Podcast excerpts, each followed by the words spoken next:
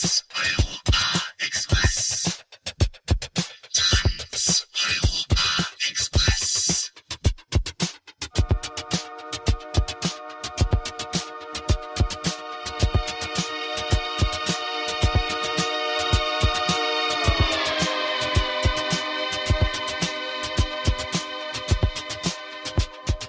Avrupa ne konuşuyor?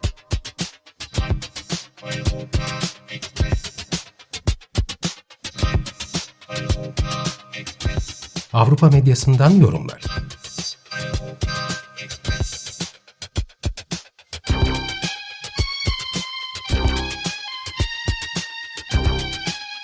Hazırlayan ve sunan Tuğba Tekerek.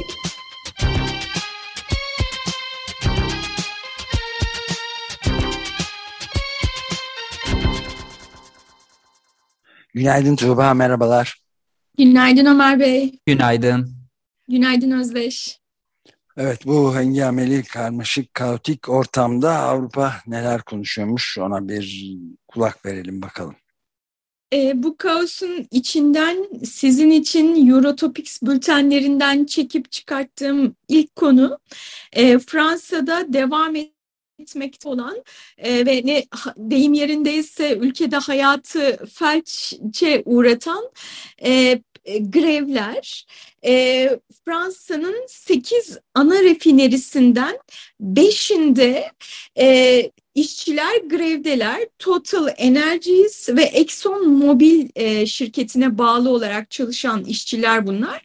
Hem bu rafinerilerdeki petrol üretimini engelliyorlar, hem de rafinerilerden akaryakıtın e, teslimatını e, engelliyorlar.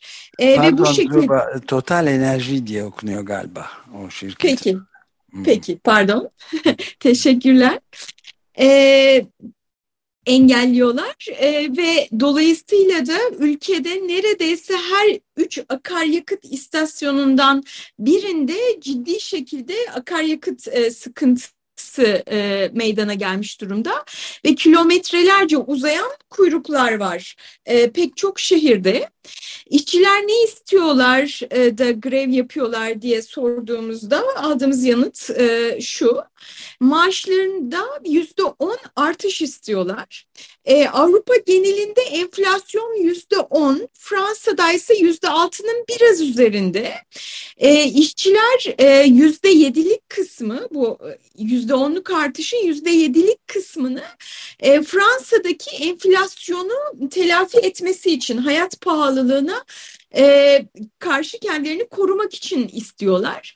Geri kalan yüzde üçlük kısım içinse şunu söylüyorlar: yani geçtiğimiz bir yılda petrol fiyatlarındaki artış, enerji fiyatlarındaki artış bu şirketlerin muazzam karlar elde etmesine neden oldu. Örneğin Total Enerji'nin E, yılın ilk çeyreğindeki karı on milyar euro deniyor. Yani bu kardan payımızı istiyoruz diyerek bir de yüzde üçlük bir e, ek istiyorlar. Dolayısıyla istedikleri artış, maaşlarındaki art, e, maaş artışı yüzde on. E, son duruma yani e, şeyler, müzakereler sürüyor e, ancak henüz bir anlaşmaya varılmış değil. Son duruma baktığımızda E, şeyler sıkıntı, kriz büyüyerek devam ediyor ve dün akşam itibariyle de akaryakıt satışında kısıtlamaya gidildi. Hükümet ne yapıyor bu noktada diye baktığımızda şunu görüyoruz: bu durum ulusal güvenlik problemine neden oluyor diyerek işçilerin işe dönmesi yönünde talimat verdi. Grevi örgütleyen en büyük sendika buna sert bir şekilde karşı çıktı. Hayır, buna uymuyoruz dedi. Ama bir yandan bunu söylerken hükümet, Macron bir yandan da şey söylüyor şirketlere: İşçilerin meşru taleplerini dikkate almasını e, istiyor şirketlerden. E, durum bu. E, bunu söyleyebiliriz. E, şimdi Fransa'da akaryakıt denince hemen akla sarı yelekler e, protestoları geliyor. Akaryakıt e, fiyatlarındaki artış artış son derece önemli. Aynı zamanda akaryakıta erişim de çok, son derece önemli. Le Figaro'dan e, bir yorum. Yakıt arzının önüne çıkarılan engeller toplumsal dinamit gibidir. Sarı yelekliler hareketi akaryakıt fiyatlarının birkaç sent artması sonucunda ortaya çıkmıştı diye bir hatırlatma yapıyor. Ee, aslında Macron'da yılın başından bu yana hem enerji fiyatlarını sübvanse etmek için hem de e, artışı e, sınırlamak için hem de akaryakıt fiyatlarını e, sınırlamak için sübvansiyonlar yapıyor ve bunun için ciddi harcamalar yapmış durumda. Ama yine de hani daha önce konuşmuştuk, bu Avrupa genelinde fiyat artışları toplumsal huzursuzluğa yol açıyor ve e, örgütlü gruplar bunlara karşı e, işte ses çıkarmaya hazırlanıyorlar diye. Bunu bunun örneklerinden, bu durumun örneklerinden birisi olarak değerlendirebiliriz Fransa'daki petrol rafinelerindeki bu grevi. E, bu grevin ortaya çıkardığı bir şey daha var. E, akaryakıt istasyonlarındaki uzun kuyruklar, e, demin söylediğim gibi. E, La Coa gazetesinden bir yorumcunun yorumunu aktarayım size. Şöyle demiş, sonu gelmeyen kuyruklar yaşam tarzımızın otomobillere ve petrole aşırı derecede bağımlı olduğunu gözler önüne seriyor. Bu kesinlikle yeni bir şey değil, ancak bugünlerde özellikle dikkat çekiyor. Fransa'da çalışanların dörtte üçü işe otomobille gidiyor. Bir otomobil bir, bir buçuk ton çekiyor ve ortalama sadece bir nokta altı kişiyi taşıyor. Bu rakamlar ve görüntüler toplumda bir zihniyet değişikliğini tetiklemeli. Herkesin gündelik yaşamlarında kaynakları ve iklimi korumak için imkanları doğrultusunda neler yapabileceğini kendisine sormasını sağlamalı şeklinde bir sonuç çıkarmış La Coa'daki bu yorumcu, bu grev ve akaryakıt istasyonlarında kilometrelerce uzanan kuyruk sonucunda. E bu galiba sarı yelekliler meselesinden beri zaten tartışılıyordu ama bu kadar, buradaki yorumcunun bahsettiği kadar bireysel bir tercih değil. Çünkü e, kent merkezlerindeki aşırı yüksek kiralar birçok kişiyi daha banliyö denilen daha e, ucuz yerlere taşınmaya. Buralarda da bu sefer neoliberal politikalar, politikalar toplu ulaşımın kent meydanına, yani iş yerlerine gidişte toplu ulaşımın olmadığı e, yerlerde yaşanmasına. Bunlar da bu sefer araç e, kullanmasına sebep olmuştu. Böyle zincirleme bir Evet, ee, mesele şey, vardı Fransa'da. Şey de çok korkmuş tabii, yani bir yandan bunun sonuçları, yani büyük ölçüde araba yapımı, büyük arabaların yapımı artıyor da, kullanımı filan da, yani buna da üstelik bir de utanmadan S U V diyorlar, spor yapan, yani sport utility vehicle gibi bir tuhaf isim de veriliyor. Öte yandan da tabii şeydeki, bugün birazcık değinme fırsatı bulduk ama hemen bu vesileyle söyleyelim. Yaban hayatının yok oluşunda akıl almaz hızda rekorlar kırılıyor. Yani yeryüzünün yaban hayatı popülasyonu son, sadece son elli yıl içinde, yarım yüzyıl içinde yüzde altmış dokuz düşmüş. Yani belli başlı çok önemli bir araştırma, bilim araştırmasına göre. Çünkü insanlar durmadan ormanları kesiyorlar ve gezegenin olanaklarının çok ötesinde tüketiyorlar. Ve aynı şekilde mesela Yeni Zelanda'daki işte bir okyanusun ortasında bir ülke, e, mikroplastikler balıklarda, Yeni Zelanda'daki balıkların içinde, bünyesindeki e, mikroplastiklerin, plastik parçacıkları yüzde yetmiş beşinde varmış balıkların. Yani neredeyse tamamen artık yarı plastik canlılardan bahsettiğimiz bir dünya. Bu da petrol tüketimiyle ilgili. Bunun, petrol çıkartmanın da iyi olduğunu söylüyor bakanlar. İngiliz İklim Bakanı mesela. Böyle. Evet. Ben de minik bir ekleme yapabilir miyim Tuğba? Sen de bu bahsettiğin zorla işe başlatma prosedürü, bu al, eğer bu prosedür işte e, işletilecek olursa ve greve devam eder sendika, her bir grevci işçi altı aya kadar hapis, on bin euro kadar da para cezasıyla karşılanabilirmiş. Hemen İ L O'dan açıklama gelmiş. Uluslararası Çalışma Örgütü, Evrensel'de vardı. Çok önemli bir açıklama aslında bu. Hani bu az evvel senin bahsettiğin kuyruklar meselesi var ya, hükümet çünkü diyor ki e, şimdi petrol yok, has, e, ambulanslar da çalışamayabilir, İşte okullar çalışamayabilir, servisler çalışamayabilir. Dolayısıyla bir güvenlik buradan kuruyor. İ L O buna yanıt vermiş. Diyor ki bu prosedür sağlık, kurtarma, güvenlik araçları gibi temel faaliyetlerle ilgilidir. E, diyor bunlar bunlara yakıt ikmali sağlamak hükümetin vazifesidir diyor. Fransa güya stratejik benzin stoklarıyla donatılmıştı. Hükümet neden onları kullanmıyor da grevi e, engelliyor demiş. Çok güzel bir soru bence. Bir soru, evet, bence. E, bu söylediklerinle ilgili iki nokta ekleyebilirim. Birincisi bu akaryakıt istasyonlarında zaten öncelik e, bu kurtarma, sağlık, ambulans gibi kamu hizmetleri veren kişiler için, hani onlar için zaten hali hazırda e, öncelik onlara veriliyor ve onların akaryakıtı sağlanmaya çalışılıyor ki hani bunun, bunun mümkün olduğu görülüyor. E, ikincisi e, demin söylediğim e, sendikanın başkanı e, Macron'un bu zorla işe döndürme talimatına karşılık e, yani savaş istiyorsanız biz savaşırız e, şeklinde bir yanıtı var e, aslında. E, yani bunu uygulamayacaklarını ve böyle bir şey zorlama olursa e, grevin diğer sektörlere de, de yayılabileceğine ne dair e, bir e, ifadesi var. E, onu eklemek lazım. E, diğer söylediğinle ilgili olarak yani e, şeylerin... E, zenginlerin zaten şehir merkezinde e, olduğu ve dolayısıyla ara, araç kullanmadığı konusunda buna ilişkin de yorumlar var. Evet e, şey söylüyorlar yani hani hali vakti yerinde olanlar e, işlerine ya bisikletle gidiyorlar e, işte ya yürüyerek gidiyorlar, şehir merkezindeler ve tüm bunlardan çok etkilenmiyorlar ve bu tüm bu süreç aslında daha yoksul olan, daha şehrin çeperlerinde yaşayanları etkiliyor şeklinde yorumlar da var. Var. Evet. Diye böyle e, senin söylediklerine ek yapmış olayım. Evet. Buradan e, İsviçre'ye geçelim. İsviçre'den kısa ve ilginç bir haber e, aktaracağım. E, İsviçre'de dul aylığı ile ilgili bir gündem var. E, şöyle ki işte e, evli çiftlerden birisi öldüğünde e, diğer eşe e, bir ölüm aylığı bağlanıyor. Ancak İsviçre'de durum şöyle, kadınlar eşleri öldüğünde yaşam boyu bu dul aylığını alıyorlar. Erkeklerse sadece on sekiz yaşından küçük çocukları varsa bu çocuklar on sekiz yaşına gelene kadar e, bu aylığı alıyorlar. E, bu durumu haksız e, bulan bir erkek e, konuyu mahkemeye taşımış ve sonra da A H İ M'e taşımış. A H İ M bunun erkeklere yönelik bir ayrımcılık olduğuna e, karar vermiş. E, ve şimdi İsviçre'nin hem geçmişe dön- dönük olarak e, işte bu dul aylığını vermediği erkeklere ödemeler yapması gerekiyor.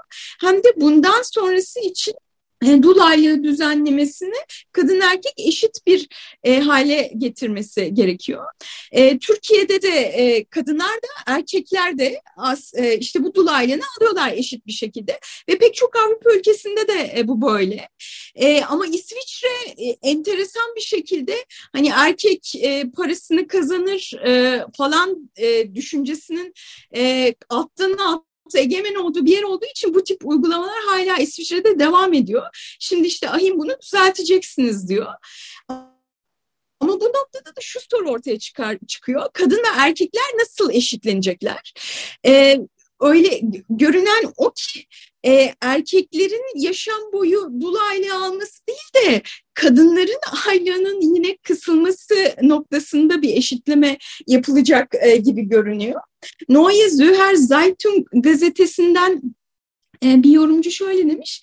E, dul bir kişiye sadece medeni hali yani dul olduğu için yaşadığı müddetçe aylık ödemek artık pek makul değil. Bu durum hem erkekler hem de kadınlar için e, böyle demiş. E, yani e, genel olarak e, yorumlar e, on sekiz yaşına çocukları varsa o çocuklar on sekiz yaşına gelene kadar ya da istihdam iş koşullarını yeniden düzenleyene kadar bir dul aylığı verilmesi, sonrasında da hem kadınlar hem erkekler için bu aylığın kesilmesi yönünde yorumlar var. Evet, ilginç, bayağı ilginç. Bu aylığın evet. Erkekler aleyhine bir ayrımcılık olduğunu ilk defa duyuyorum. Evet, evet, evet. Ee, buradan... E, kadın erkek bu toplumsal cinsiyet meselesini bayağı derinden ve kökünden değiştirmiş bir e, şeye geçelim. Bir olaya, bir harekete geçelim. Me Too hareketi. Me Too hareketi bu hafta beşinci yaşına giriyor. Avrupa medyasında e, dolayısıyla geçmiş beş yıla e, yönelik olarak neler değişti ve bugün ne noktadayız e, konusunda yorumlar var. E, ben size hem bu yorumları aktaracağım hem de ben de geçmiş beş yılda neler oldu, olduğu, bu hareket nasıl başlamıştı diye bir hatırlatma yapmak istiyorum aynı zamanda. on beş Ekim iki bin on yedi tarihinde Amerikalı aktris Alyssa Milano kendisine bir arkadaşı tarafından gönderilmiş bir mesajı Twitter'da paylaşıyor. Mesajda şöyle deniyor. E, şimdiye kadar tacize ve tecavüze uğramış olan kişiler e, bu mesajın altına Me Too, yani ben de ben de uğradım şeklinde bir not yazarlarsa meselenin büyüklüğünü anlamamıza yardımcı olur e, yazıyor bu mesajda. E bu tweet paylaşılıyor. Tweet paylaşıldıktan sonra yirmi dört saat içerisinde beş yüz bin yanıt geliyor ve sonraki kırk beş günde seksen beş ülkede seksen beş milyon kez paylaşılıyor. Yani bir tweet bir, bir buçuk ay içerisinde inanılmaz bir boyutlara ulaşıyor ve kadınların şimdiye kadar sürdürdükleri sessizliklerini kırarak kendilerine genellikle güç sahibi erkekler tarafından e, uygulanan tacizleri ve tecavüzlerini anlatmaya başlıyorlar.